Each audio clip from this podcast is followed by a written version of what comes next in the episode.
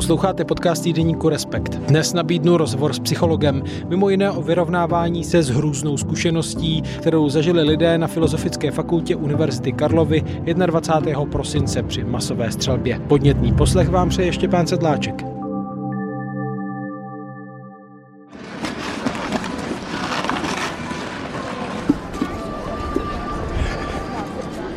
Je 22. prosince já procházím přes Václavské náměstí kolem kluziště a vánočního stromu, ale vánoční atmosféru tu a tam narušují hovory o události z předchozího dne. Tu a tam v rozhovorech zazní slovo střelba. Jdu dolů směrem k středověkému centru Univerzity Karlovy, kde sídlí rektorát. Dorazil jsem k budově rektorátu Univerzity Karlovy, před kterým je vyvěšená černá vlajka. Stopnul jsem se trošku opodál do podloubí, protože právě tady je pětní místo, kde se zapalují svíčky za zemřelé. Od malé holčičky zazní otázka, kterou má tady asi na mysli mnohý. Na ty svíčky tady zapalujou lidi za ty oběti. Víš? No, protože to bylo, hele, já to zapnu, protože mám. No, protože to byl zlej. Většina lidí stojí v tichu, někteří zapalují svíčky, pokládají květiny. Možná s ohledem i na heslo známé od Konfucia, je lepší zapálit malou svíčku, než jen proklínat temnotu. Ale já jsem sem přišel i proto, že jdu do budovy za rektorátem v Celetné ulici, kde sídlí mimo jiné katedra psychologie. Dobrý den. Dobrý den. Na katedru psychologie.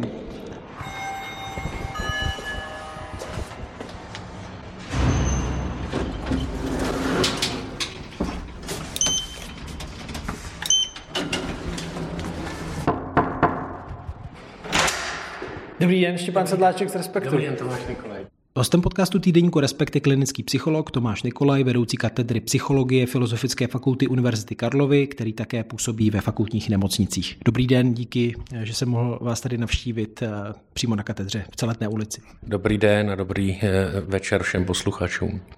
My spolu mluvíme zhruba 24 hodin po té střelbě v budově Filozofické fakulty na Palachově náměstí. Ovšem ještě předtím se policejní složky soustředily právě tady na budovu v Celetné ulici, kterou se na pletu evakuovali. Tak kde ty události z 21. prosince zastihly vás? My jsme zrovna měli výuku eh, doktorantského semináře, přesně vlastně končila ve dvě hodiny, eh, kdy tedy zašla vlastně evakuace eh, objektu v Celetné ulici. Já konkrétně jsem pak byl u nás tady na katedře dál a pracoval jsem do té doby, než, než se vlastně z veřejných zdrojů a, nebo interní poštou zjistilo, že se jedná hlavně o, o to střelbu teda na, na hlavní budově, což jsme tady ještě nevěděli. Na co jste v tu chvíli myslel? Oni, oni ty informace vycházely najevo postupně, nejdříve nebyl jasný ten rozsah té události a kolik lidí zemřelo? Já myslím, že to je asi pro všechny stejné, že jsme byli v šoku, že jsme byli ve strachu, v nejistotě. Slyšel jsem, že tím, jak přišel e-mail od paní tajemnice, že vlastně tam řádí ten tedy střelec, tak, tak vlastně to bylo asi nejvíc průkaz toho, že se jedná o opravdu velmi vážnou věc a že, že se jedná teda o tento případ, protože do té doby vlastně nebylo jasné, jaký je rozsah, jaký je, jak, jaká je skutečnost. A první myšlenky samozřejmě šly za, za, za tím, nakolik to bude závažný, jestli se tam neobjevovali eh, studenti. Člověk myslí samozřejmě na studenty našeho oboru, ale samozřejmě obecně na všechny studenty filozofické fakulty, na zaměstnance. Já jsem tady studoval a vystudoval filozofickou fakultu, takže jsem si vzpomínal i na, to, na ty prostory, na na to, že jsem vlastně ten den z hlavní budovy taky odešel a přemýšlel jsem nad těmi lidmi, co tam musí prožívat, jak to musí být náročná situace. Takže to jsou takové první myšlenky, které asi napadaly nás všechny v tu chvíli. Na prvním místě jsou to tedy asi eh, nějaké překvapení, šok, eh, emoce, potom s odstupem času už člověk eh, nějak víc to analyzuje asi rozumem, tak v té další fázi třeba během dnešního dne byste něco přidal?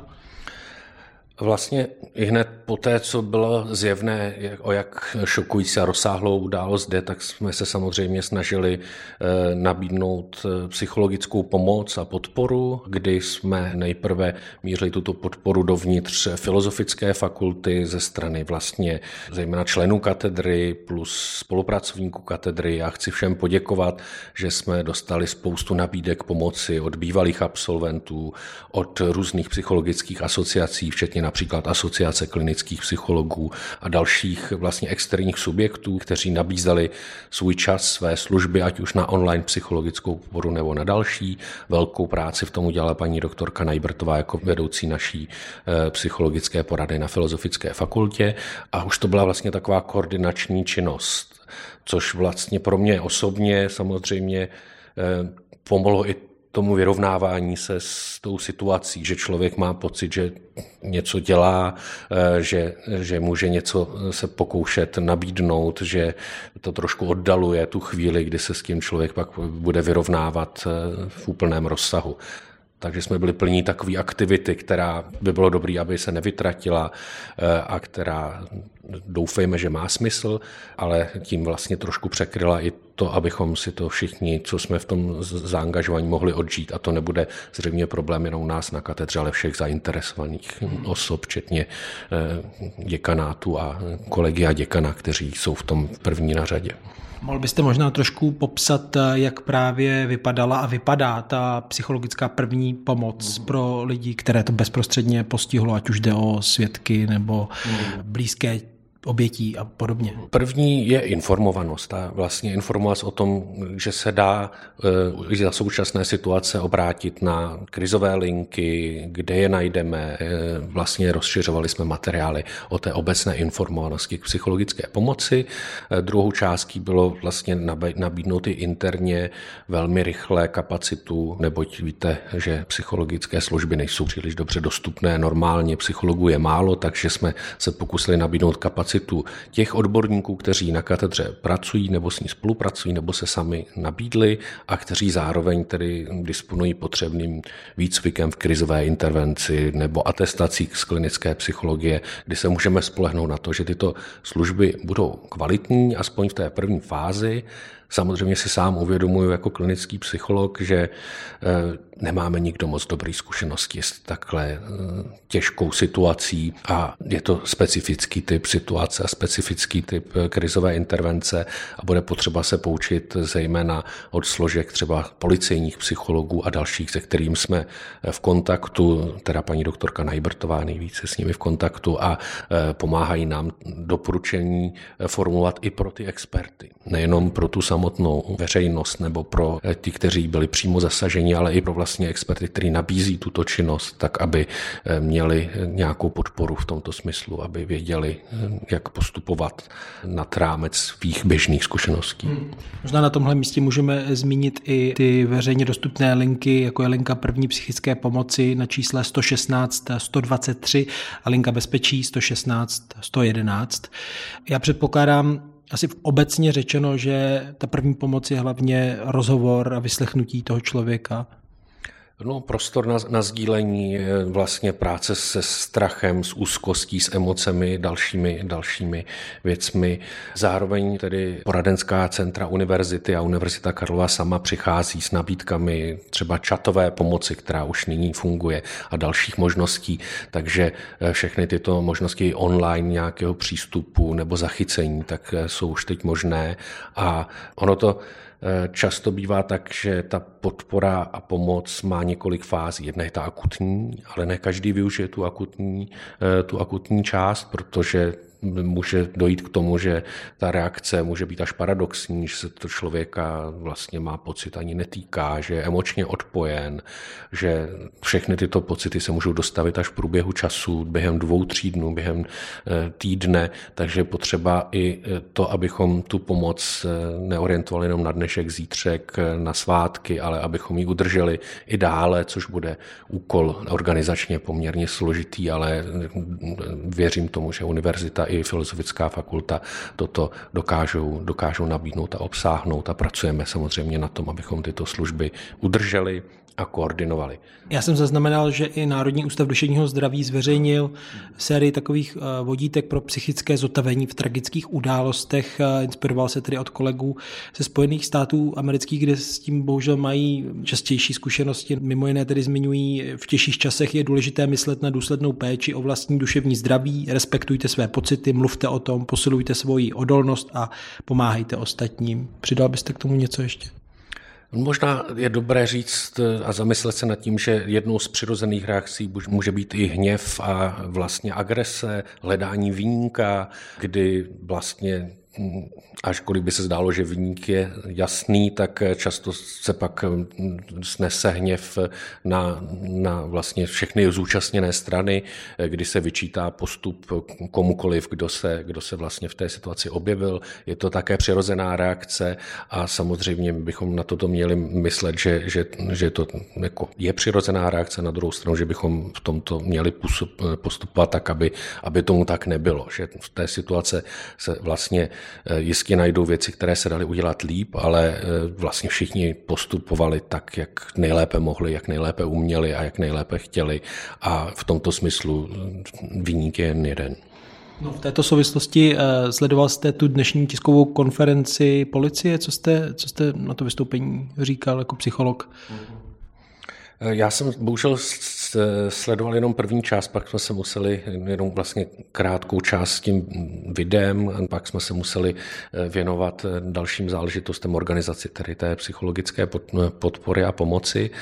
Vlastně vypadalo to jako velmi otevřená, eh, vlastně informačně nabitá, nijak neskreslená výpověď, kdy věřím tomu, že, že tedy policie toto umí komunikovat a, a má, má má tedy promyšleno.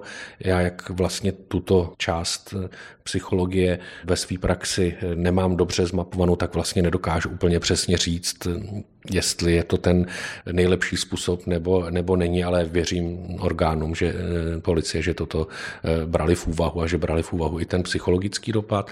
Na druhou stranu chápu to, že veřejnost může být znepokojena těmito záběry, že není, že, že je velice obtížné i emočně a, a jakkoliv prostě psychicky zvládnout tyto prostě promítané záběry a nějak je zpracovat a apeloval bych, aby se lidé obrátili případně na pomoc, sdíleli tyto, tyto pocity. Je to opět normální reakce, zvlášť pro lidi, kterých se to bezprostředně dotýká, kdy ta, to trauma se v tomto samozřejmě může objevit, ale nebral bych to jako nějakou chybu nebo nějakou eh, nezvyklou věc. Je to asi součást toho, jak, jak se postupuje, jak, jak to má být.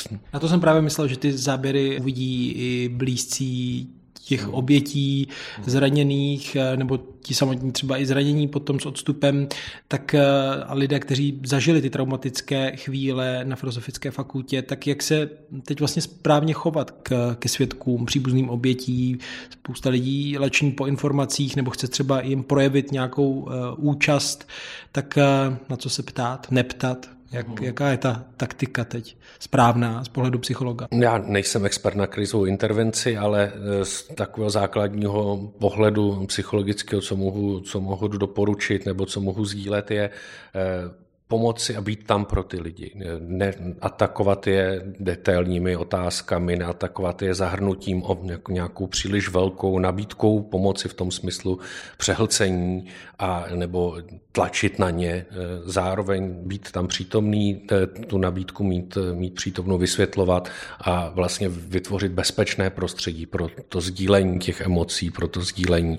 A samozřejmě bych apeloval na všechny, kteří prožívají tyto emoce strachu a které jsou teď eh, na místě. Je to vlastně běžná reakce, jedna z těch běžných reakcí, které se objevují, aby se nebáli eh, říci o pomoc jak u svých blízkých, tak samozřejmě i u služeb, které jsou k tomu právě k dispozici. U krizových služeb, u psychologických služeb, nebo jsme vlastně v situaci nadlimitní zátěže, se kterou nejsme zvyklí běžně, běžně zacházet a nemělo by být, eh, nemělo by člověk se bát si o tu pomoc říct nebo se stydět nebo si myslet, že to člověk nutně musí zvládnout sám. Když pozorujete, jak eh, kolem toho eh, komunikují média, tak eh, máte potřebu se vůči tomu třeba nějak vymezit, ne, protože takhle, česká média určitě nejsou na tohle úplně připravená, není to událost, která je tady běžně na pořadu dne, tak asi tam nemyslí jistá schovivost, ale přeci jen jak, jak se to daří, nedaří čistě pocitově asi jako nějaká analýza, na to je brzo. Tak je, je první den a je to situace, která,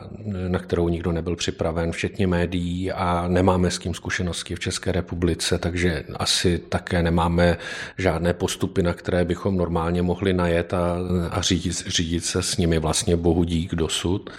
Ale dovedl bych si představit, že třeba zpráv o, jako spekulativních zpráv o některých částech toho příběhu by mohlo být méně, nebo že by se ta pozornost měla, měla zaměřit hlavně ku prospěchu pomoci těch lidí a méně se věnovat těm technickým detailům celého toho činu, což si myslím, že není úplně šťastné, že je ta veřejnost informována eh, sice zprávami, který působí zajímavě v uvozovkách, ale který se týkají, eh, který se týkají vlastně spíš technických záležitostí toho samotného činu nebo osobnosti toho pachatele a to si myslím, že v téhle fázi je ještě trošku předčasný a nikomu to moc neprospívá. Zároveň eh, to může být i v něčem rizikový, při, může to přitahovat pozornost. Eh, známe ty případy ve Spojených státech, že, že to pak může i svádět k tomu, že to zvýší rizikovost tedy toho, toho, že se něco podobného,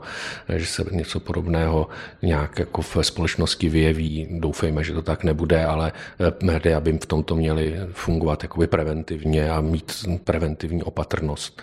Na druhou stranu velmi dobře chápu, že jsme v tom všichni eh, stejně neorientovaní dobře, že tu zkušenost nemáme. Hmm. Musíme teď tvořit v dnešní době do jisté míry v úzovkách je každý jak trochu médiem na těch sociálních sítích, takže ta zdrženlivost by asi měla směřovat i tam.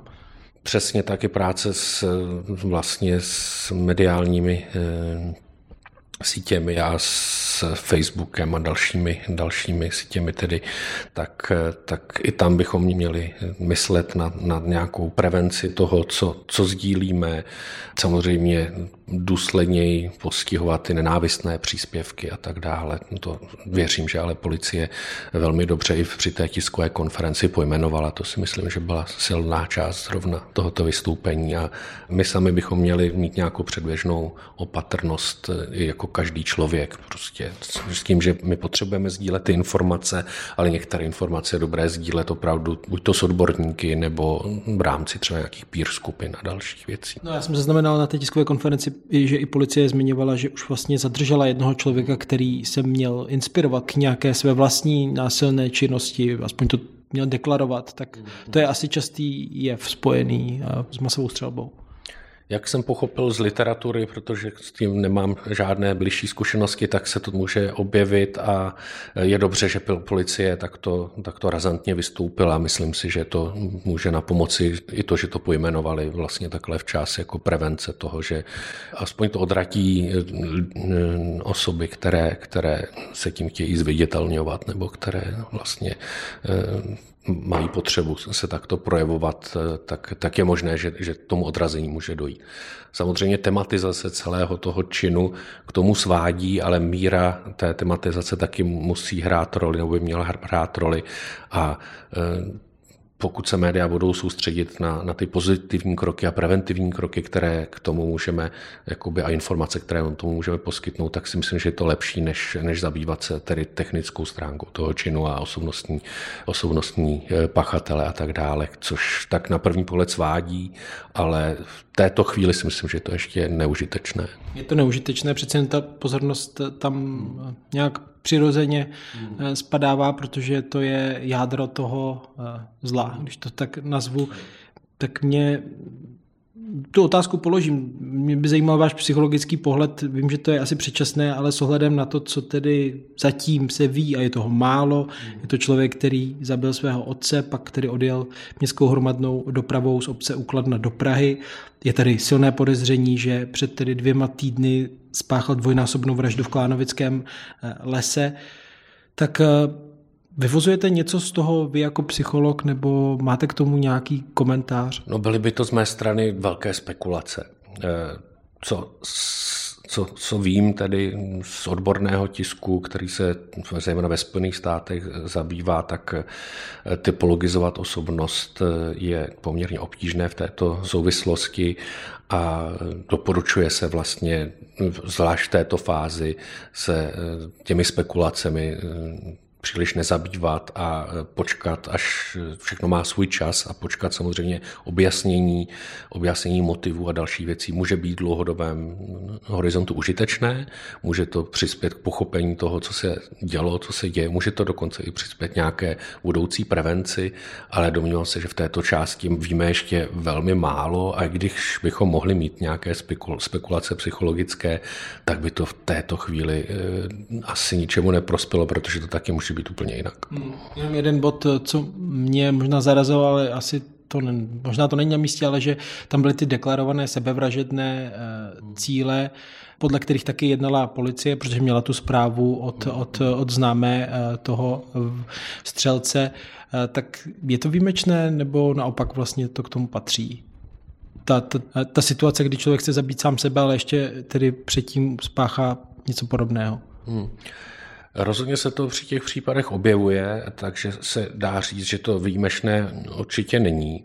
Na druhou stranu ta motivace může být pak jakoby různá a e, my asi je vhodný teď počkat do, na, na dovyšetření všech těch e, případných motivů. Ale způsob tohle z toho chování, aspoň z toho, co, co já jsem se dočetl v odborném tisku, tak, tak se stává relativně často. Hmm. Ale s osupem času eh, tedy pochopení toho motivu může být cené pro nějaké vyrovnávání se s hmm. tou situací. Já myslím, že to může prospět v tom smyslu, že, že eh, Některé z těch motivů a některé z těch hlavních způsobů toho chování tak mohou být eh, třeba impulzem k tomu, že se, že se zvýší prevence v této, v této věci. Zrovna u nás v České republice právě třeba ta obtížná dostupnost psychologické péče, počet psychologů a psychologických služeb, nedořešení spousty věcí, které v psychologii, české psychologii jsou problémem, eh, tak, tak by mohlo na pomoci i tomu, že, eh, že, že by se lépe propracovala třeba eh, psychologická péče o mladší a dospívající eh, nebo obecně v populaci, eh, že by se stanovily třeba kritéria na na psychologické služby, zejména terapeutické, které v České republice nejsou, nejsou dosud dořešené. Eh, spoustu těchto, eh, z těchto věcí se řeší organicky dlouhou dobu, ale eh, my bychom potřebovali v tomto daleko větší podporu, daleko větší rozšířenost těchto služeb, včetně i těch preventivních. Takže některé z těch motivů, které se mohou objevit, tak mohou třeba přispět i to, že se, že se i státní politika bude daleko více zabývat tím, že opravdu psychologická, ale i psychiatrická eh, dostupnost péče v České republice v poslední době snižuje a eh, že v některých ohledech jsme vlastně ve velmi špatné situaci. Dneska, když chcete objednat dítě na psychiatrické nebo psychologické službě, anebo i dospělého konec konců, tak ty čekací doby jsou neúnesně dlouhé a eh, obecně toto samozřejmě je problém. V tomto konkrétním případě to třeba mohlo být úplně jinak, to já vůbec nevím. Ale eh, jakoby obecný trend k tomu podpořit eh, psych- prevenci, podpořit psychologické služby a jejich dostupnost v České republice, tak, eh, tak to by asi bylo potřeba znovu tematizovat a znovu připomenout. Čili jestli vám správně rozumím, může jít o takový důležitý varovný signál, že i takhle samozřejmě jde o řít, zřídké jevy, že k něčemu takovému dojde, ale vzhledem k tomu, s čím se teď potýká česká psychologie, a už tady byla určitá varování během třeba pandemie, kde se zhoršilo významně eh, to psychické zdraví společnosti, takže je potřeba s tím něco dělat, protože potom statisticky roste riziko jiných podobných eh, činů nebo věcí, nějak takových zkratů šílených. Já vlastně eh, si nejsem úplně jistý, jestli dostupnost psychologické péče sníží prevenci takovýchto, takovýchto jevů. Možná, že ne. Ale v každém případě na těchto jevech se pak ukáže to, jak ta psychologická a psychiatrická péče u nás v České republice je málo dostupná. A teďka jsme se nadechli k tomu, že spoustu z nás nabízí své služby primárně vlastně zasaženým, zasaženým obětem tady toho činu, ať už online nebo fyzicky. Teďka ta krátkodobá nabídka bude, bude podle mého názoru vlastně celkem, celkem dobrá.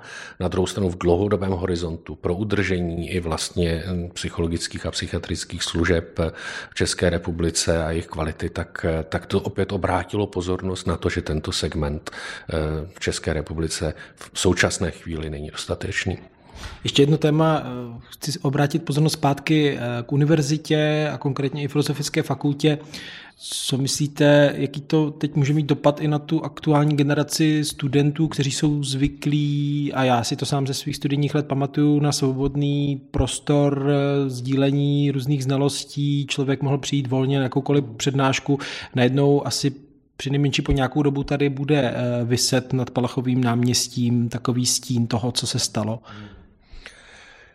Eh, máte pravdu, ono to samozřejmě celá ta událost je traumatická nejen pro ty eh, osoby, ale vlastně i pro ty instituce. Vemte si to, že jsme teď v situaci, kdy Filozofická fakulta Univerzity Karlova plní přední místa po celém světě, eh, kdy vlastně všichni, kteří na univerzitě pracujeme, kteří kolegové, kteří vedou Filozofickou fakultu i Univerzitu Karlovu, tak jsou vlastně tímto traumatizováni a do jisté míry to trauma bude potřeba změnit, bude potřeba proměnit v nějakou pozitivní energii, bude s tím potřeba se vyrovnat i konec konců prostorově filozofická fakulta s tím, jak jako zacházet s prostorem, kde, který se stal obětí masakru de facto je asi dobré přemýšlet i o tom v dlouhodobém horizontu. Není to teď něco, co můžeme řešit i hned, nebo co vyřešíme i hned, ale budeme asi potřebovat si vymyslet nějaké možná i symbolické akty nebo, nebo další věci,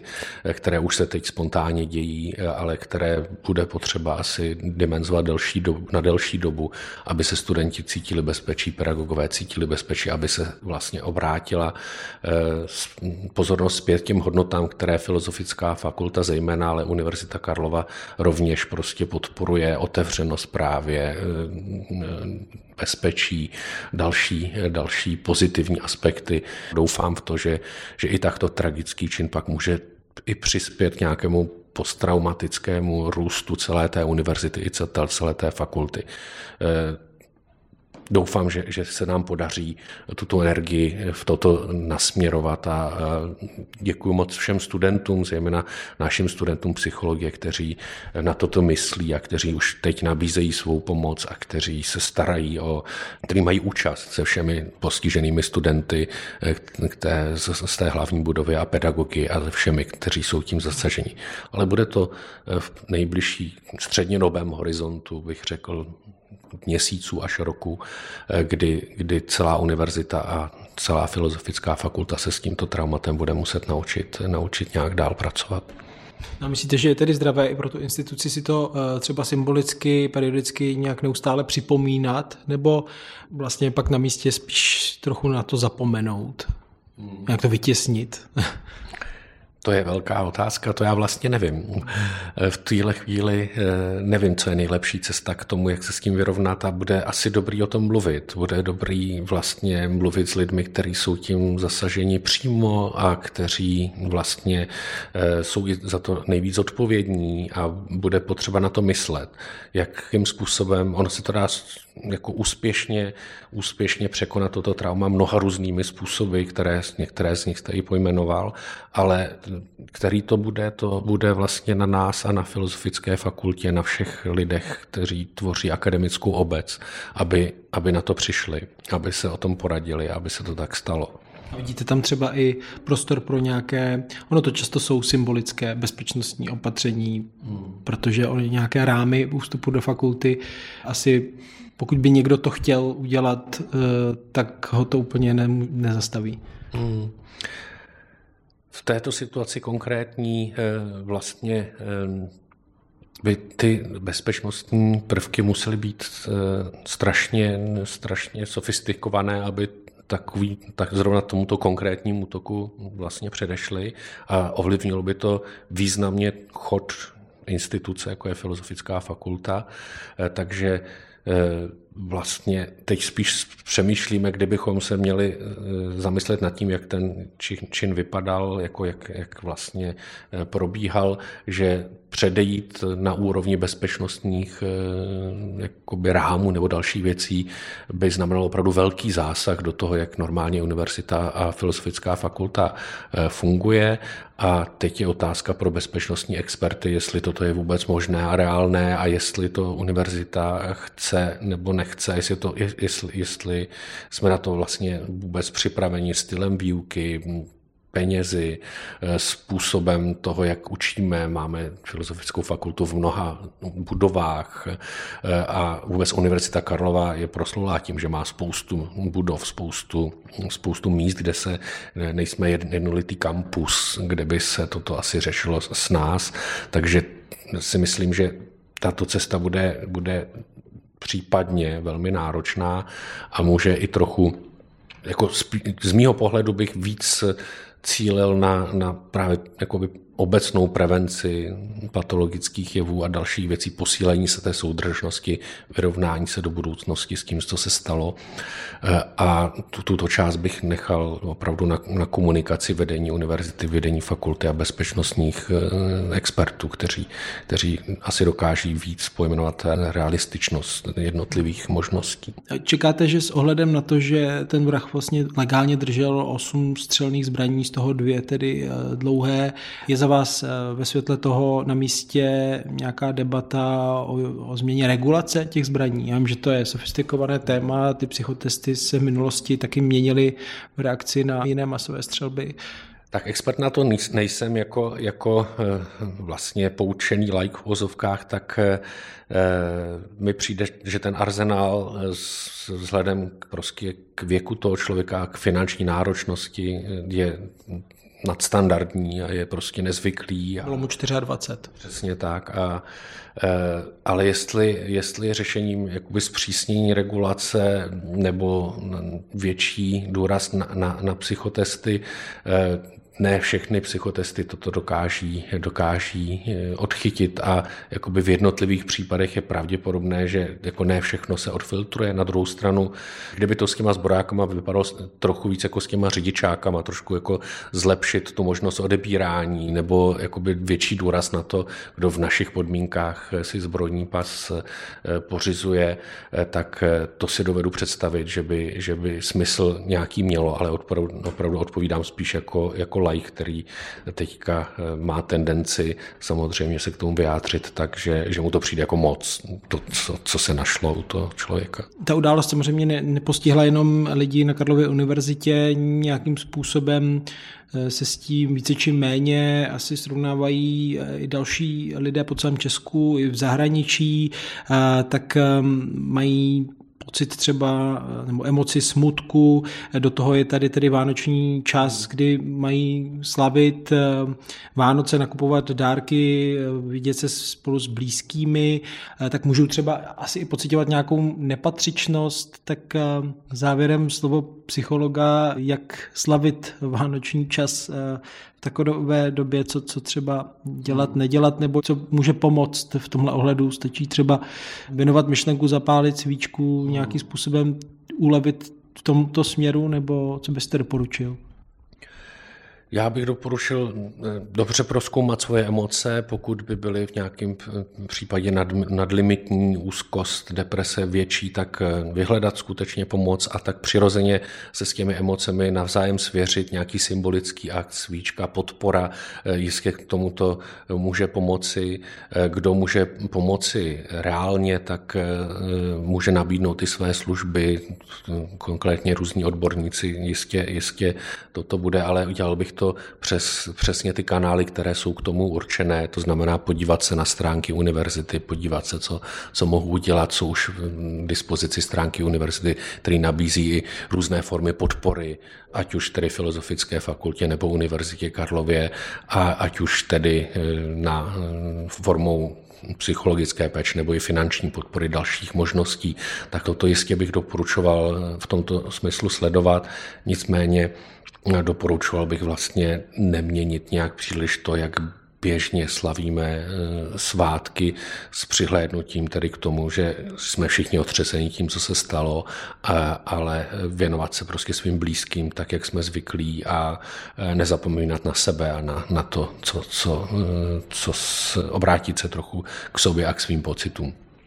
Dodává Tomáš Nikolaj, vedoucí katedry psychologie Filozofické fakulty Univerzity Karlovy. Moc krát děkuji za rozhovor. Já také moc děkuji a e, doufám, že se příště setkáme v nějakých lepších souvislostech. to taky doufám a přeju vám poklidné svátky, pokud možno. Děkuji moc.